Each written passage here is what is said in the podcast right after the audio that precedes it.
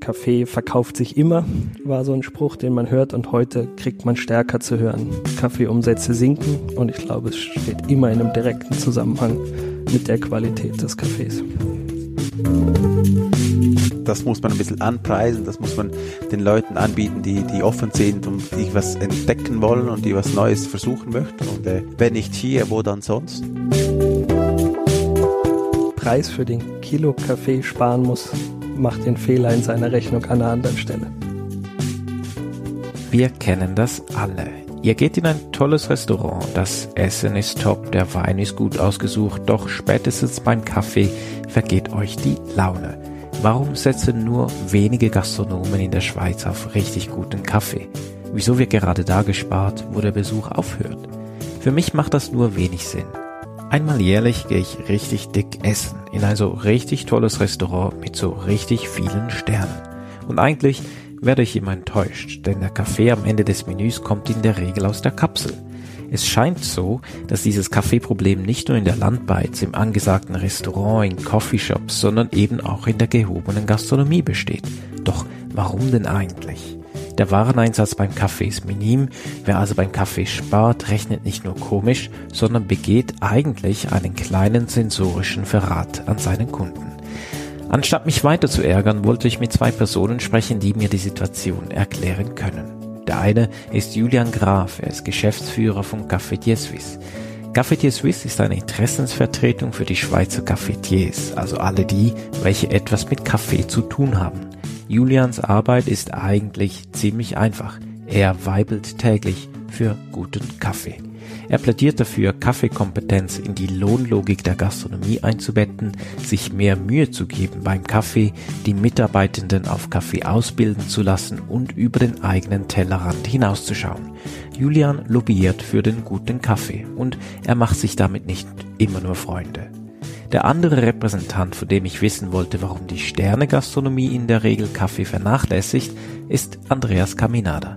Andreas ist einer der wenigen drei Sterneköche in der Schweiz und er ist der einzige, der seinen eigenen Kaffee röstet. Zusammen mit Claude Stahl, dem Gründer der Black and Blaze Rösterei, hat er auf dem Areal des Schloss Schauensteins eine Rösterei gebaut. Und dort wird unter einem Co-Branding von Caminada und Black and Blaze Kaffee geröstet und ja, auch die exklusive Geisha-Varietät. Michel und ich düsten ins Schloss Schauenstein und sprachen mit Andreas und Claude. Und natürlich mussten wir uns selbst von der Kaffeequalität überzeugen. Nach dem Essen kam der Kaffee und das war ein astreiner Spezialitätenkaffee. Mir wurde klar, es geht ja doch. Woran liegt es also, dass einfach viel zu viele Gastronomen es verpassen, Kaffee nicht nur gut zu machen, sondern das Potenzial überhaupt zu erkennen? Das versuche ich euch in diesem Podcast zu erklären. Ich bin Philipp Schallberger, schön, dass ihr wieder beim Kaffeemacher Podcast dabei seid.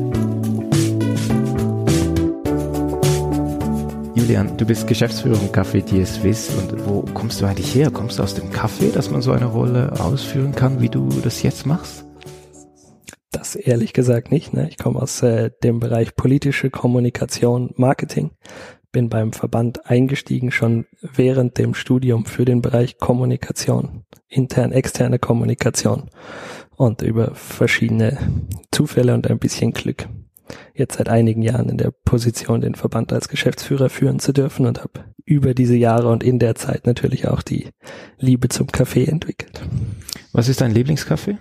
Mein Lieblingskaffee als, du meinst Getränk, trinke ich doch am liebsten Cappuccino, muss ich sagen. Cappuccino und, und was für eine Art Kaffee magst du da? So klassisch oder doch eher etwas fruchtiger oder irgendwo was dazwischen? Ich trinke verschiedene Arten von Kaffee am liebsten, aber würde schon sagen, dass glaube ich mein Geschmack ein relativer Durchschnittsgeschmack ist. Ich mag den guten äh, Cappuccino sehr gerne. Nicht den, den man früher als den klassisch italienischen beschrieben hat, sondern den, den ich heute als einen äh, guten Cappuccino verstehen würde. Trinkt dann aber auch gerne, ich sag mal, experimentelle oder ausgefallenere Kaffees sehr gerne. Für mich sind sie aber deshalb dann immer spannend, weil sie ausgefallen sind. Also ich glaube, du hast wie wenig andere so eine Makroperspektive auf den Kaffeemarkt in der Schweiz, also wo was für Kaffee getrunken wird. Wie steht's denn um die Qualität, um die Kaffeequalität in der Schweizer Gastronomie? Ist immer, und wir werden es wahrscheinlich noch an zwei, drei Fragen diskutieren, eine Frage der Perspektive. Von unserem Grundsatz oder Mantra her sagen wir, hohe Kaffeequalität, hohe Kaffeekompetenz rechtfertigt einen Kaffeepreis und führt zu hohem Kaffeeumsatz. Und wenn wir jetzt äh, auf deine Frage eingehen und den äh, Blick auf den Gastronomiemarkt oder den Kaffeemarkt Schweiz werfen, dann kann man sagen, in den letzten Jahren, auch seitdem ich ihn beobachte, hat sich vieles getan. Hat es nochmal eine neue Entwicklung gegeben. Und trotzdem gibt es immer noch an der einen oder anderen Ecke Kaffee, der vielleicht nicht dem Qualitätsanspruch von Kaffeekennerinnen und Kaffeekennern entspricht. Wo siehst du denn positive Beispiele? Ich meine jetzt nicht konkret Betriebe, sondern in welchem Segment? Zum Beispiel, wo tut sich mehr, wo tut sich weniger? Ich glaube, das eindeutig ist, dass ausgehend von urbanen Zentren, aber nicht mal mehr nur noch dort, sich einzelne und auch immer mehr Betriebe herauskristallisieren, die einen hohen Wert auf eine hohe Kaffeequalität legen, bei denen man Kaffeekompetenz spürt. Ich sehe außerdem von der anderen Seite, von den Gästen oder von den Kunden äh, in den Betrieben eine höhere Erwartungshaltung, als das vor vielleicht zehn Jahren der Fall gewesen ist. Kaffee verkauft sich immer, war so ein Spruch, den man hört und heute kriegt man stärker zu hören. Kaffeeumsätze sinken und ich glaube, es steht immer in einem direkten Zusammenhang mit der Qualität des Kaffees.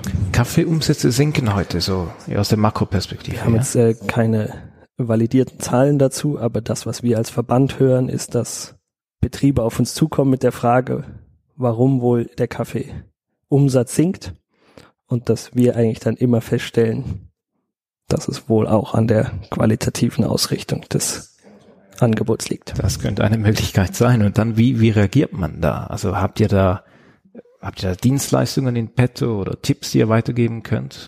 Als Verband agieren wir da hauptsächlich als Vermittler und sozusagen als äh, Ratgeber im Sinne von, dass wir auf die unzähligen Angebote im Markt, durchaus auch auf Angebote, die hier und da mal vom Verband kommen, aber die es von Seiten der Röster, von Seiten der Maschinenhersteller, von Schulungszentren gibt, versuchen wir die Mitglieder immer wieder darauf aufmerksam zu machen, aktiv, proaktiv auch immer wieder mit ohne dass wir gefragt werden, sie darauf aufmerksam zu machen, wie, mit welchen Tools und Angeboten man die Kaffeequalität steigern kann. Ich glaube, das ist ja auch eine Feststellung, die schon lange besteht. An Angeboten fehlt es eigentlich nicht. Es ist wohl eher die Nachfrage und das Bedürfnis oder der Druck, sich mit dem, mit der Verbesserung des Produktkaffees zu befassen. Kaffee ist ja eigentlich extrem attraktiv. Also nicht eigentlich, sondern der Wareneinsatz ist extrem klein Warum scheint trotzdem für viele Kaffee gar nicht so attraktiv zu sein? Ich möchte vielleicht schon nochmal drauf eingehen, dass ich das Gefühl habe, dass in der Breite der, die Kaffeequalität nicht nur schlecht ist, sondern dass es viel akzeptablen Kaffee gibt, wenn ich das mal sagen darf. Also es ist trotzdem nicht der Anspruch, der, glaube ich, aus meiner Sicht gerade Betriebe, die hohen Preissegment unterwegs sind oder in, einem, in einer Ausrichtung spezifisch nur auf das Produkt Kaffee, sollte das nicht aus meiner Sicht der Selbstanspruch sein, sondern müsste eigentlich über diesem Durchschnitt liegen. Ich glaube trotzdem, dass es in der Breite sehr viel akzeptablen Kaffee gibt, vielleicht nicht den, den du dir wünschst, aber ähm, sehe trotzdem verschiedene Einflussfaktoren, die sozusagen darauf einwirken, warum nicht immer die Qualität angeboten wird, die man sich vielleicht wünschen würde. Du hast recht damit, der Preis, Marge, Umsatzmöglichkeiten mit Kaffee sind sehr attraktiv, sind für viele Gastronomiebetriebe in der Querfinanzierung und in der Finanzierung von Gastronomiebetrieben auch sehr wichtig. Glaube aber, dass eben ganz unterschiedliche Faktoren dazu führen, warum nicht immer der Qualitätsanspruch erfüllt wird, den es vielleicht gibt. Noch eine Anmerkung zum Preis. Der ist hoch in der Schweiz, aber natürlich muss man bei den hohen äh, Löhnen, bei den hohen Mieten in der Gastronomie auch sehr viele Cafés verkaufen, um damit Geld zu verdienen. Es ist keine, keine Cash-Cow von sich aus. Man muss schon einen hohen Umsatz an Kaffee haben, um dann auch aus der Marge den entsprechenden Gewinn zu ziehen. Genau, wenn es nur Kaffee ist, in dem Fall, ja, genau.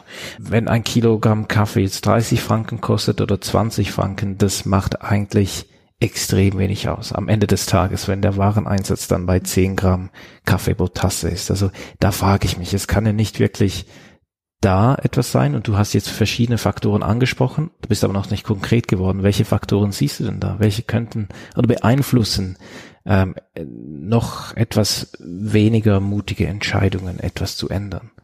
Zuerst möchte ich recht geben. Wer am Preis für den Kilo Kaffee sparen muss, macht den Fehler in seiner Rechnung an einer anderen Stelle. Das kann niemals der Ansatzpunkt sein, um in der Betriebsrechnung Verbesserungen zu erreichen beim Einkauf des Kaffees zu sparen, aus unterschiedlichsten Gründen. ethischen, aber auch aus qualitativen Gründen ist es sicher immer ein Fehler. Und in der Rechnung ergibt es am Ende keinen Sinn. Bei einem Warenkostenanteil von um die acht Prozent äh, pro Tasse Kaffee kann das nicht der Schlüssel sein.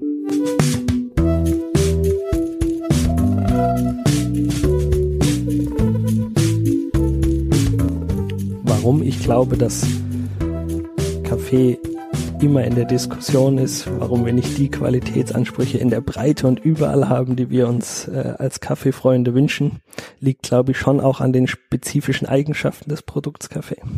Kaffee ist eben doch ein Produkt, was nicht nur ein Genussprodukt ist, sondern auch einen Zweck erfüllt. Und ganz viele auch Konsumentinnen und Konsumenten nehmen den ein oder anderen schlechten Kaffee in Kauf, um das Ziel wach werden oder was auch immer mit Kaffee zu erreichen. Mein Mantra ist allerdings, man verkauft einen schlechten Kaffee eben immer nur einmal und niemals ein zweites Mal. Deshalb das Mantra investiert in die Kaffeequalität, um eben diese Umsätze, Potenziale auch zu erreichen. Also auf deine Frage, ich glaube, es liegt schon auch am Produkt Kaffee, dass eben von der Gästehaltung her auch der ein oder andere schlechte Kaffee akzeptiert wird, was vielleicht bei einem schlechten Essen noch schneller kritisiert wird als bei Kaffee. Andersrum glaube ich, und ich denke, das ändert sich, ich finde, da ist eine positive Entwicklung im Gang, hat sich eben Kaffee, das stimmt schon, über lange Zeit einfach verkauft. Und zwar unabhängig von der Qualität, und ich behaupte, das ist nicht mehr so. Schlechter Kaffee verkauft sich nicht mehr, wie er sich früher verkauft hat, und aus meiner Sicht sind wir deshalb schon auf einem guten Weg, dass die Investition in Kaffee, in Kaffeewissen, in Kaffeekompetenz einen stärkeren Fokus bekommt, als das vielleicht früher der Fall war. Und vielleicht müssen wir auch auf die nächste Generation von Barista hoffen, auf die nächste Generation von Gästen. Wir sehen es ja auch bei euch im Schulungszentrum, dass im Home-Barista-Bereich bei den privaten Kaffeetrinkerinnen und Kaffeetrinkern der Qualitätsanspruch, auch das Kaffeewissen zunimmt, stetig zunimmt und der Druck wird auch auf die Gastronomie entsprechend zunehmen, die Kaffeequalität zu erhöhen. Ich teile hier sehr viel mit dir. Ich habe allerdings das Gefühl, dass wenn investiert wird, dann ist es für mich eher so ein Window Dressing. Also es wird viel vorne investiert in schicke Maschinen, in schicke Hemden, in schicke Schürzen, in schicke Tempo und schicke Milchkännchen. Aber das, was in der Mühle ist, ist eigentlich immer noch dasselbe. Ist es etwas, was du auch siehst? Also wird viel mehr in die Ausbildung investiert, was ja, was ja extrem wichtig ist. Und trotzdem fehlt manchmal das Element, was eigentlich alles noch besser machen würde, und zwar eine Optimierung des, des Kaffees. Ich glaube, ich sehe wie du, gebe ich dir recht, eine Investition in, sagen wir mal, das Fenster, also die Maschinen, auch den Style von äh, Cafés. Da wird viel gemacht. Da ist Entwicklung in der Gastronomie im Allgemeinen im Gange. Alte Konzepte tragen nicht mehr. Es wird neu investiert. Und dann glaube ich auch, ja, der Kaffee in der Mühle. Da ist noch viel Potenzial nach oben, das zu verbessern. Einfach im Bewusstsein, wie ich vorhin gesagt habe, dass das erstens nicht der Punkt ist, an dem man sparen sollte. Ergibt überhaupt keinen Sinn. Und zweitens der Effekt, wenn man dort investiert, sehr hoch ist.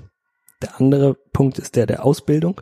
Da diskutiert man viel mit Gastronominnen und Gastronomen, auch mit denen, die Bereitschaft haben und äh, sich sozusagen zu dem eigentlich bekennen, dass die Kaffeequalität hoch sein sollte und dann aber mit den Zwängen und den ganzen Realitäten aus der Gastronomie kommen. Hohe Fluktuation bei den Mitarbeiterinnen und Mitarbeitern, die sagen, ich investiere in die Barista-Ausbildung und nach sechs Monaten ist der oder die Mitarbeiterin an einer anderen Stelle und ich bin die Investition eigentlich los. Und das ist wirklich eine Frage, um die ich mir viele Gedanken mache. Die Ausbildung von Kaffeeexpertin, Kaffeeexperten, Barista, was auch immer, wie man sie nennen mag, muss einen neuen Stellenwert bekommen oder einen höheren Stellenwert bekommen. Der muss für die Gastronominnen und Gastronomen klar werden, an dem Punkt, dass er mehr Umsatz generiert, dass am Ende durch diese Investition auch mehr Gewinn in der Kasse ist, weil das ist das, was am Ende zählt für einen Betrieb. Investition muss ein Revenue bekommen.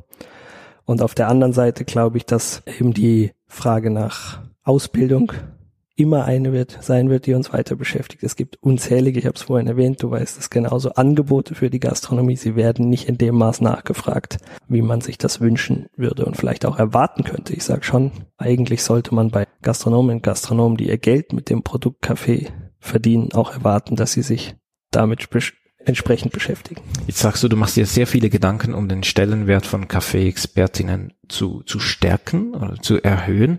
Wie kommen denn deine Gedanken an, wenn du daraus Vorschläge formulierst? Das ist das Problem. Auf dem auf der ersten Ebene immer positiv stimmen alle zu und sagen, ja, das muss besser werden und dann passiert doch weniger, als man sich das so wünschen würde. Ich habe zumindest einen Ansatzpunkt, bei dem ich glaube, man, dass man anknüpfen könnte. Die Frage, wie kann man Kaffeekompetenz, Kaffeeausbildung eigentlich in die Lohnlogik, in das Lohnsystem äh, der Gastronomie eingliedern. Wenn die Ausbildung einen Gegenwert bekommt im Bereich Lohn, dann ist erstens der Anreiz höher für Mitarbeiterinnen und Mitarbeiter in dem Bereich Kompetenz zu er erreichen, die dann wiederum beim Lohn sich auszahlt, aber auch für die Gastronomen und Gastronomen, für die Unternehmerinnen und Unternehmer, die Mitarbeiter beschäftigen, die sie entsprechend entlöhnen müssen, dann auch so einzusetzen, dass sie den Revenue von diesem Einsatz dann auch verlangen, oder? Und sagen, wenn jemand das verdient, wenn jemand die Kompetenz mitbringt, dann will ich auch sehen, dass die Kaffeequalität steigt und am Ende, dass auch die Theorie bestätigt wird, über diese steigende Kaffeequalität auch höhere Umsätze mit Kaffee erzielen zu können.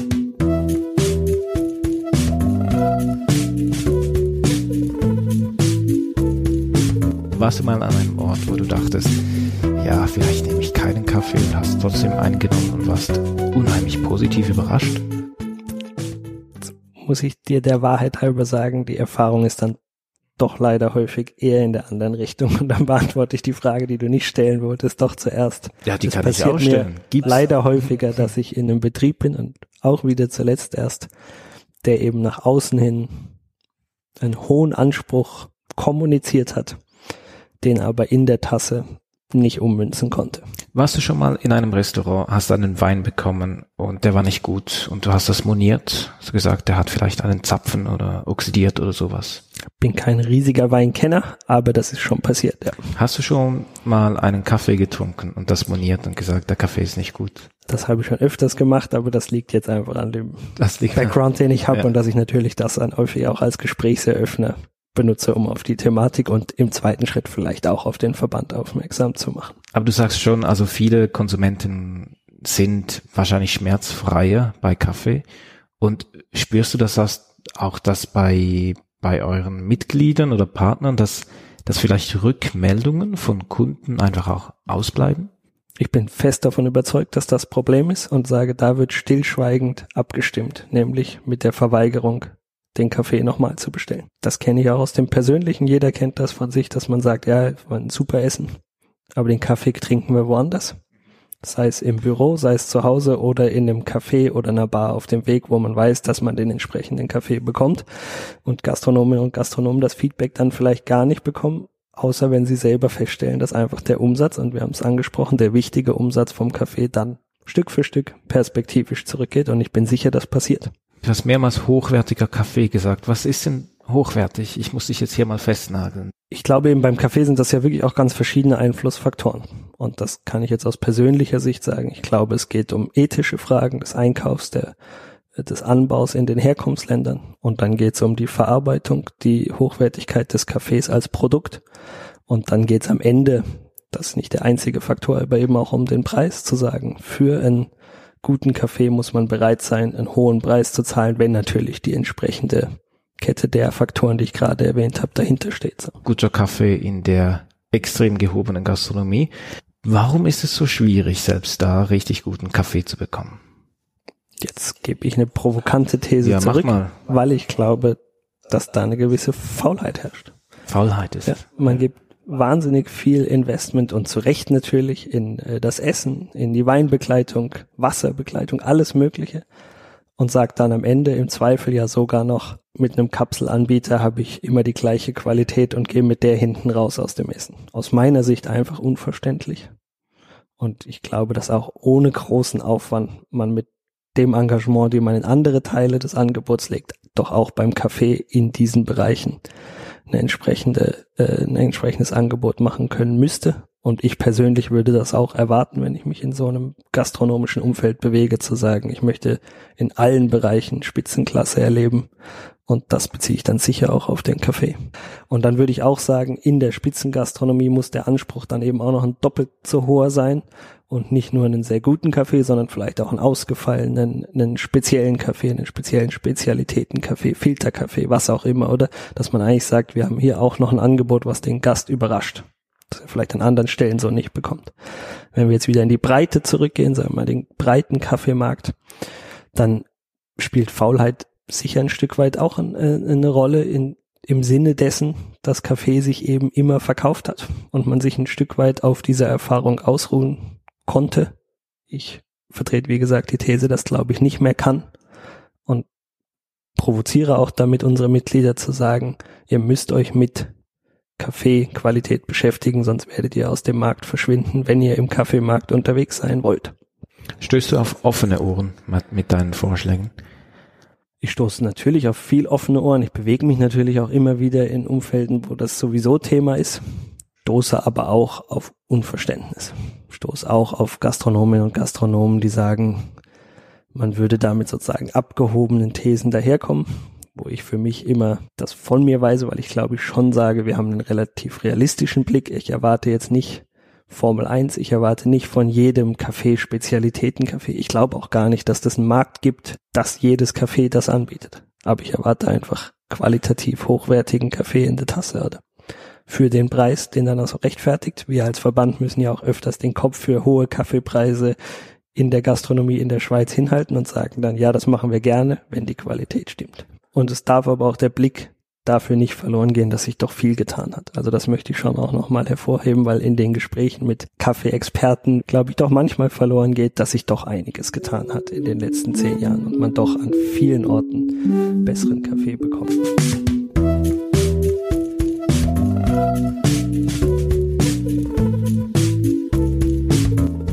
Lieblingskaffee? Ja, ein Espresso, glaube ich. Nein. äh, mein Lieblingskaffee ich trinke morgen am liebsten Cappuccino. Und je nach Tages, je nach Tageszeit. Am Ende vom Tag ist meistens dann noch ein, ein kurzer. Und dieser Kaffeegeschmack, nehme ich an, hat sich also auch entwickelt. Mein Kaffeegeschmack hat sich auf jeden Fall entwickelt und auch mit den ganzen äh, Inputs von Claude und mit den ganzen, ja, wir haben viele Gespräche geführt. Was ist ein guter Kaffee? Wie sollte der Kaffee sein in so einem Restaurant?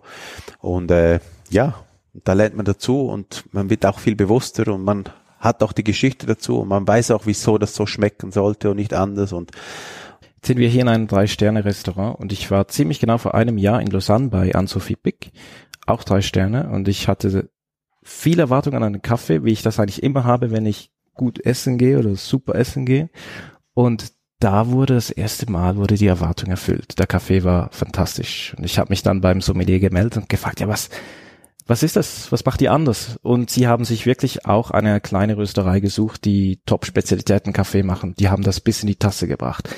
Muss man sich drei Sterne kochen, dass man richtig guten Kaffee liefert? Nein, ich glaube, das hat mit den Sternen, glaube ich, nichts zu tun, weil viele Restaurants haben ja eben genau den Espresso-Systeme oder sonstige schlechten Kaffees. Und ich glaube, das hat mit der Überzeugung und vielleicht auch mit einer Idee oder mit einer Weiterentwicklung von, ein, von einem Restaurant, wie jetzt wir das da haben, wenn man sich ästhetisch immer wieder weiterentwickelt, man sucht immer wieder nach neuen Wegen. Und ich habe immer das Gefühl gehabt, hey, ich hatte mal ein ein Kaffeehändler bei uns, der hat uns die Kassensysteme gemacht und hat nebenzu noch die Adraschko Kaffeemanufaktur Rösterei gehabt in Berlin und hat mir gesagt, hey, du müsstest doch diesen Kaffee von uns reinnehmen, vielleicht können wir da mal was machen und so, vielleicht machen wir eine Spezialröstung und ich habe dann das Gefühl gehabt, ja, ja, wieso nicht, wenn, dann machen wir es doch richtig, weil ich kann nicht einfach den deutschen Kaffee hier reinführen, dann sollte man den für uns rösten und das vielleicht sogar hier vor Ort.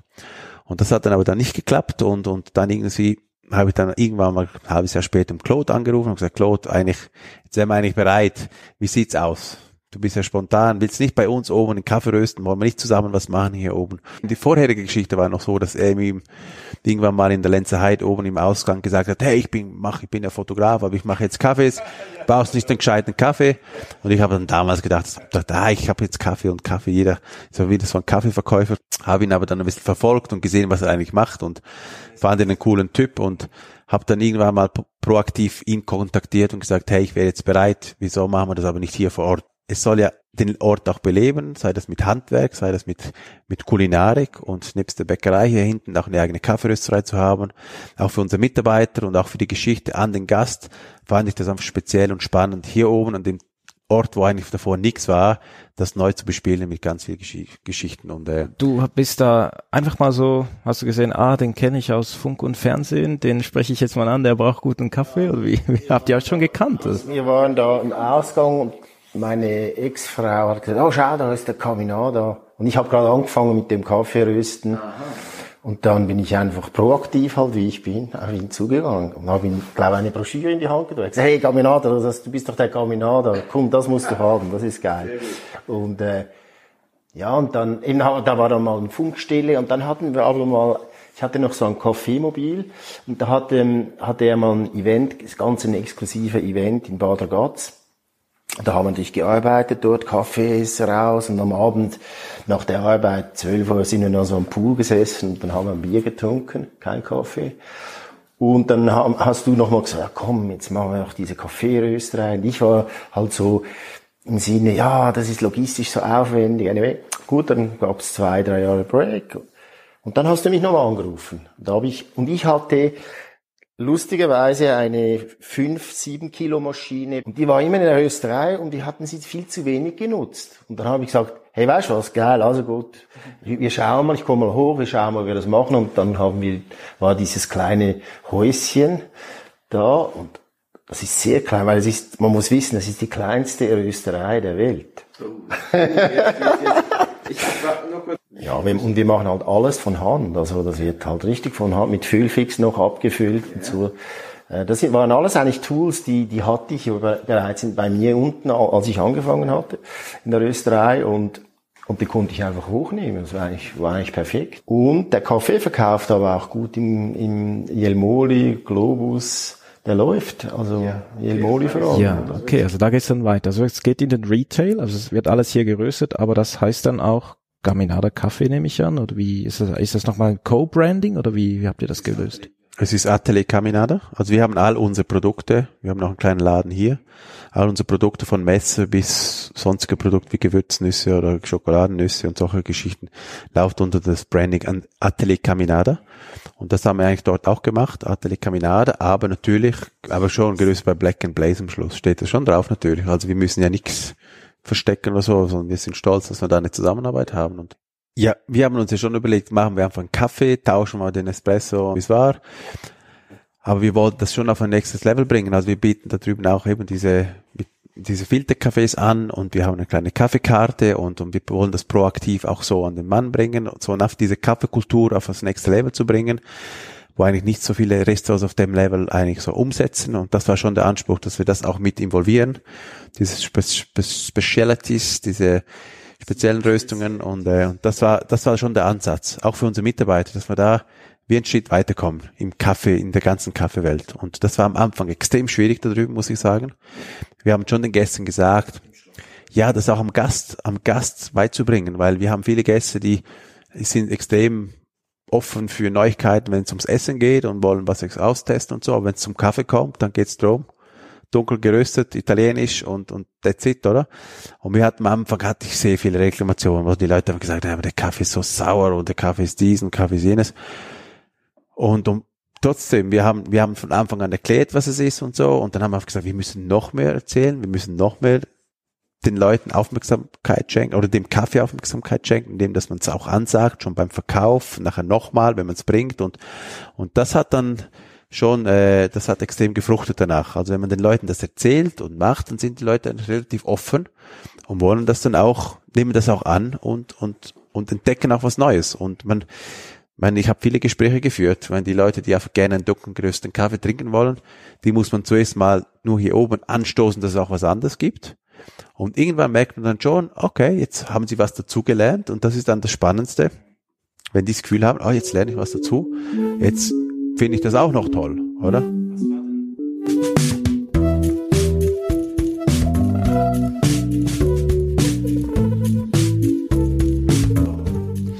Was war denn dieser Klickmoment bei dir? Du hast gesagt, du hast auch mal anders Kaffee getrunken und jetzt trinkst du auch wiederum anderes Kaffee und die röstet Geisha und die röstet hell. Was hat's gebraucht, dass es diesen Prozess so genommen hat? Gab es einen bestimmten Moment? Ja, ich glaube sicher die Zusammenarbeit auch mit ihm. Mein, ja, das ist ja wie ein Brainstorming. Nicht Brainstorming, es ist wie ein Brainwashing eigentlich, oder? Und, und man, das, man braucht ja so, so, man braucht ja Leute, die einem irgendwo hinbringen. Und man, man es ist ein Riesenthema Kaffee, aber schlussendlich braucht es irgendwelche Nerds oder irgendwelche Leute, die voller Passion dahinter stehen. Und dann, ja, dann kann man auch was dazu lernen und dann ist man auch offen, den nächsten Schritt zu gehen. Ich meine, wenn das irgendeiner ist, wo das so halbpatzig macht und es ist nicht wirklich überzeugend, dann, dann sagt man auch, okay, nein, wir bleiben lieber bei dem, was wir haben. Aber er hat mich wirklich überzeugen können und ich bin voll ja, ich konnte wirklich dahinter stehen und sagen, das machen wir jetzt und egal, was die Leute sagen, wir ziehen das durch und ja, das ist einfach so, wie wir den Kaffee jetzt servieren, ist es einfach, Punkt aus an. Und, äh, und sonst können Sie einen Espresso holen oder was auch immer.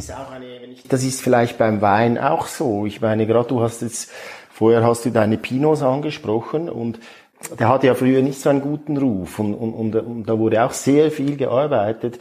Also auch da ist was passiert, oder? Ich finde jetzt zum Beispiel, um nochmal beim Wein zu bleiben, ich habe gerne Amarone und da kommt man mit einem Pinot, dann denkt die Person am Anfang, was ist denn das? Dann muss man vielleicht auch ein bisschen erklären, schau, da hat es viele andere ähm, Varianten und diese Leichtigkeit dieses Weines. Ähm, und ich denke, das ist dasselbe mit dem Kaffee, dass man den Leuten erstmal erklären muss, weißt du, Kaffee ist eine Frucht. Und, und darum gibt es einen grünen Apfel zum Beispiel, der hat auch eine Süße und eine, eine Säure und eine Süße zusammen. Und das macht ja am Schluss dann auch spannend, oder? Das ist dann auch spannend. Aber das hat, glaube ich, auch mit, mit, mit Gewohnheiten zu tun. Ich glaube, man ist sich einfach gewohnt, hier in der Region eher nach Italien zu schauen, statt im Norden hoch, oder? Und man trinkt halt den Kaffee eher dunkel und, und äh, muss eine gewisse Röstung und eine schöne Creme haben. Das ist einfach wie, das ist wie wenn man heute anfängt und, und die ganze Kultur und die ganzen Grundsätze, wo mal gut waren, umzukrempeln. Ich glaube, das ist ein riesen, das ist ein riesen Aufwand und das braucht sehr viel Zeit und, und das braucht auch Geduld und ich glaube, dass entweder macht man das schrittweise und man verfolgt dieses, dieses Teil, man will was verändern und sonst bleibt man bei dem, was es ist und das kommt sicherlich gut an und das ist so ein bisschen ein Ansatz. Und wie war denn das? Also das eine ist ja Kaffee zu rösten und Geisha zu rösten ist nicht ganz einfach. Geisha ist so ein Kaffee, den man schnell rösten möchte, weil der super filigran ist, ganz floral. Den kann man aber nicht mit zu viel Hitze angehen, weil dieser Center Cut, die Öffnung so breit ist und sonst verbrennt der innerlich. Und das ist so, so, ein, äh, so eine Borderline-Röstung die ganze Zeit. Also das ist ja schon mal nicht das Einfachste, so einen Kaffee zu rösten. Das andere ist aber, es ist auch nicht einfach, so einen Kaffee zu trinken. Also wie kam das denn überhaupt an? Das muss man ein bisschen anpreisen, das muss man den Leuten anbieten, die, die offen sind und die was entdecken wollen und die was Neues versuchen möchten. Und äh, ich glaube, es ist auch ein gewisser Aufwand, das ist auch schön, das ist auch, man zelebriert das nochmal anders, oder? Man wiegt es ab, man malt das automatisch vor dem Gast, man, man tut, man brüht es auf über vor dem Gast, das zelebriert man. Und das ist so ein bisschen wie ein Happening und das ist, wenn nicht hier, wo dann sonst? Und eben, wir verkaufen nicht viel Geisha aber wenn, dann haben wir die Freude dran und das, das muss man verstehen und das muss man auch entdecken wollen. Und das ist halt wie ein Teeaufguss und, und das wird geschätzt oder man, man lernt was Neues. Oft ist es ja auch ein Lernprozess. Und es gibt gewisse, die wissen, was es ist und die wissen, was sie bekommen. Und dann gibt es andere, die machen das das erste Mal und die sind dann schon, man erzählt ihnen ja auch, das ist ein Teeaufguss, das ist eher hell und das, ja, und dann trinken sie den und haben Freude dran. Aber es ist halt wie ein, wenn du einen Tee trinkst und, aber ist was Tolles. Ich glaube, das ist, wenn es die Erklärung braucht und die Erklärung wird geboten, dann funktioniert das auch. Wenn man nichts dazu sagt und man das als normalen Kaffee verkauft, dann dann kommt es natürlich nicht, kommt es falsch rum.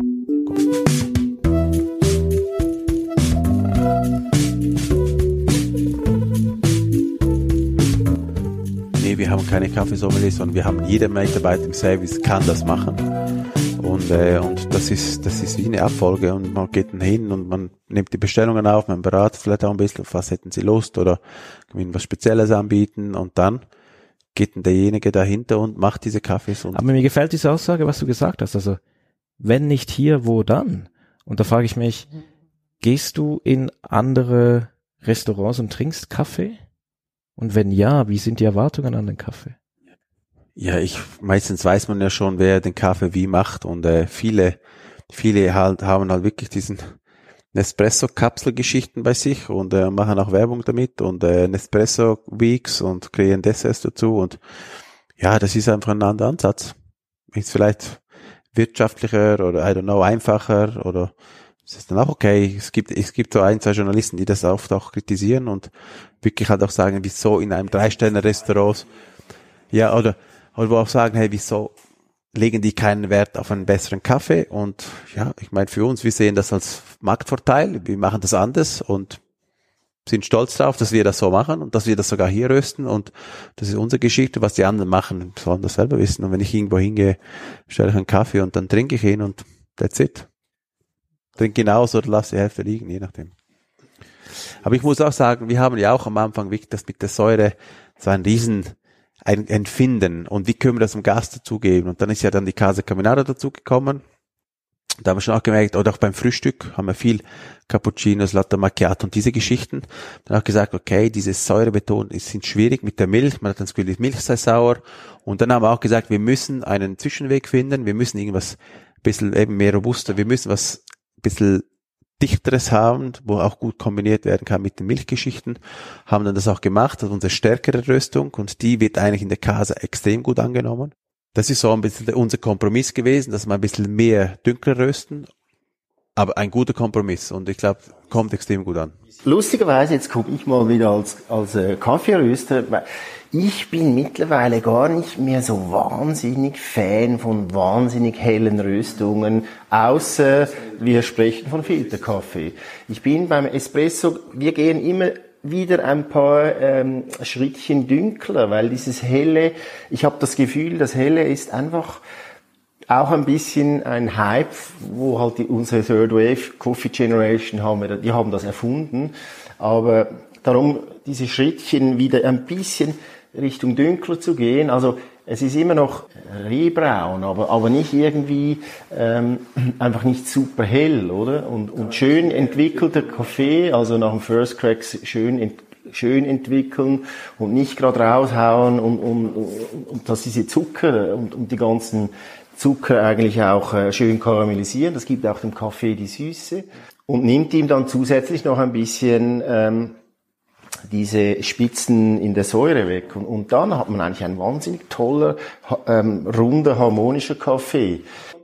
Ja, natürlich. So, aber eben so, so, was wir aus der Sensorik kennen, so Sweetness supports acidity. Ja, also je mehr Süße du hast, umso mehr Säure kannst du wahrnehmen. Und es geht halt auch, nicht jeder Kaffee kann super hell geröstet werden.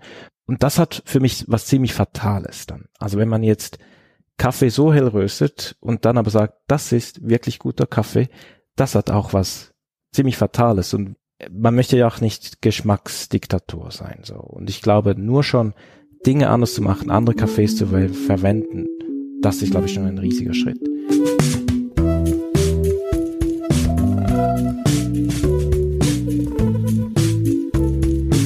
Ich, sehe das Buch da hinten vom Noma. Ähm, ich kenne die Geschichte, das, das war so der erste große Name von Restaurants, den ich gehört habe. Okay, die setzen jetzt voll auf Filterkaffee und arbeiten mit Coffee Collective zusammen, Tim Wendelbo, glaube ich, und wirklich nur Filterkaffee und Espresso super hell geröstet. Jetzt in der Schweiz gibt's wenige Beispiele. Ist es schwierig? Ich glaube, wir können es ja auch nicht allein. Also wir haben uns auch diese Expertise dazugeholt, uns einen Input gegeben, uns ausgetauscht und sind jetzt an einem Punkt, wo wir sagen, wir sind mega happy so. Und äh, eben diese nordischen Geschichten, ich meine, das ist ja auch immer eine Ansichtssache und eine Überzeugungssache und äh, was will ich sein, was, was will ich, was will ich, äh, für was will ich dastehen? Das ist in der Küche auch, die kochen ja nur Gemüse und wirklich nur regional und sehr nordisch und sehr viel ja, ich, wir kochen da auch anders als im Norden und wir haben unseren eigenen Kochstil, wir haben unsere Geschichte, die wir mitnehmen und das tun wir weiterentwickeln und beim Kaffee ist eigentlich gleich. Also grundsätzlich nimmt man was auf, man will was verändern, man will nicht einen konventionellen Kaffee wie jedes hat, wie das Kaffee da in Kaffee Giger oder wer auch immer. Wir wollen uns abheben und wir wollen das auch auf eine gute Art wie umsetzen und, und das ist unsere Küche und jetzt haben wir unseren Kaffee gefunden mit ihm zusammen und das ist, das ist eine schöne Harmonie und das muss ja uns schlussendlich gefallen. Und ich bin nicht derjenige, der überall nachschauen muss, was läuft gerade überall, sondern es geht darum, hey, wie können wir unseren Gast, wir können nicht am Gast vorbei rösten oder am Gast vorbei kochen, wie findet man eine gute Balance und trotzdem hat man ein eigenes Profil erarbeitet. Ich glaube, das ist das A und O und, und äh, schlussendlich will jedem Abend nach einem guten Essen einfach noch einen Kaffee zum Abschluss. Und der darf nicht zu crazy sein, der darf, der darf aber anders sein. Ich glaube, das ist wichtig. Man will ja ein Profil haben. Wenn der ganze Trend jetzt dunkel ist, dann sollen die dunkel gehen. Wir bleiben dem treu. Und wenn es jetzt wieder hell ist, dann sollen die hell gehen. Das ist alles gut und recht. Aber ich glaube, man darf auch selbstsicher dann sagen, hey, bin ich gut und recht. Ich bleibe meiner Linie treu, wenn ich sie schon mal gefunden habe und du das, wie du gesagt hast, immer wieder ein bisschen anpassen, aber jetzt nicht extremes, extremen, extremen links oder extremen rechts gehen und